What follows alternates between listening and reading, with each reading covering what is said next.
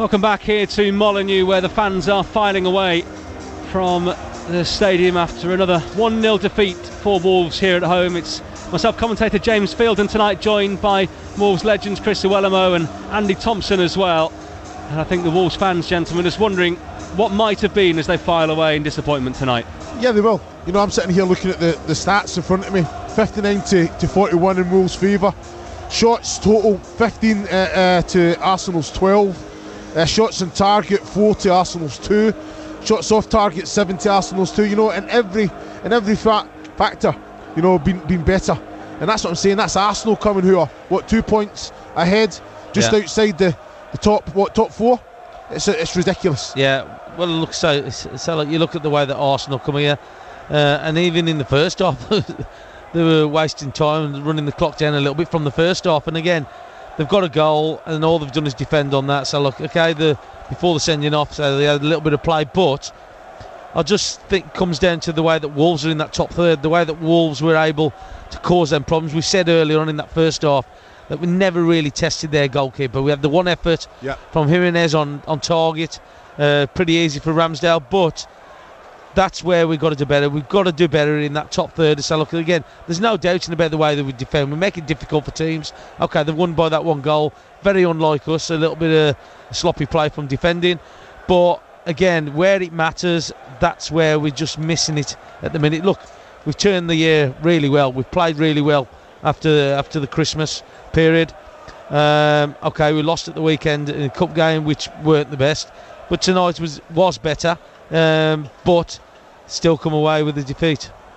And it hurts, you know. I think uh, with the performance, I think with the okay defensively for the goal, uh, it, it, wasn't great, but th- there was good individual performances defensively. I think the, the quality from back to front uh, was good, but then falls short a little bit in, in, in that attacking third. Uh, it was a reaction that, that we expected, and, and, rightfully so, after a, a poor a poor uh, performance against uh, Norwich it was Arsenal. You know, there's, there's, there's no small small fish. You know, and I, and I felt that that we dominated, we used the ball well, and against teams like that, it's those big moments that you have to you have to be better at.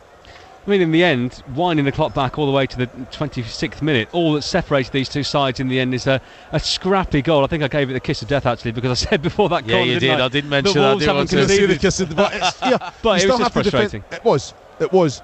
And to be fair, it was uh, it was very unlike us. You know, you not anticipating not being in the, the right position. And even José Sá, I think uh, when he's came out, the contact, like I said, just beat him to it. Probably a penalty would have been given uh, if, if, if, it doesn't go in. But uh, you have to learn from it. You know, we're on, we're on very good form. We have to react. We can't we can't sit and uh, you know. I think you analyse it. You, you go through the the the the, the videos and, and, and you work in the negatives, but it's about being creative in that attacking third, and we, we weren't, we never created too much as as much as the balls that we had. It just shows you about fine margins, though. Again, doesn't it? It's small margins, it, it does, not it? It does. It just shows you that you can just be off it a little bit uh, and lose games, and that's what's happened in the last two games with us against Norwich. We weren't at the the speed of the play that we thought we was normally at against Norwich. Weren't defending at our best for the goal. So look again, generally throughout the game we did, but just for that instance, which cost us the game, lost us three points. But again, it's it's fine margins what you're doing. So look, um, the referee eventually made the right decision with the sending off, um, but you can't just uh, wait for a referee to make the decisions on various things. We've got to be better up in that top third. We've got to have be more clinical. We've got to have more care up there. We've got to have more creativity up there. Yeah. Because there was some times where we were just standing up against their back line, not moving up there. I've seen many a times. Fullback's got the ball, midfield's got the ball, and we're standing up there. We've got to have some kind of movement. We've got to try and create it and pull defending teams around to try and get that. We saw one, Silva, yeah. just on that last bit there where he should have shot where we've had a little bit of movement, a little one-two, a little bit of movement which got him behind, and that's where he's got to shoot. He's got to shoot. How much do we miss Moutinho? Well, well, his experience, isn't he? So like, the way that he's been playing this year, everybody writ him off a little bit with his age, but I tell you what, he's playing better than ever. It's uh, the way that he's playing in there with Neves, they complement each other, and and that's the thing with them.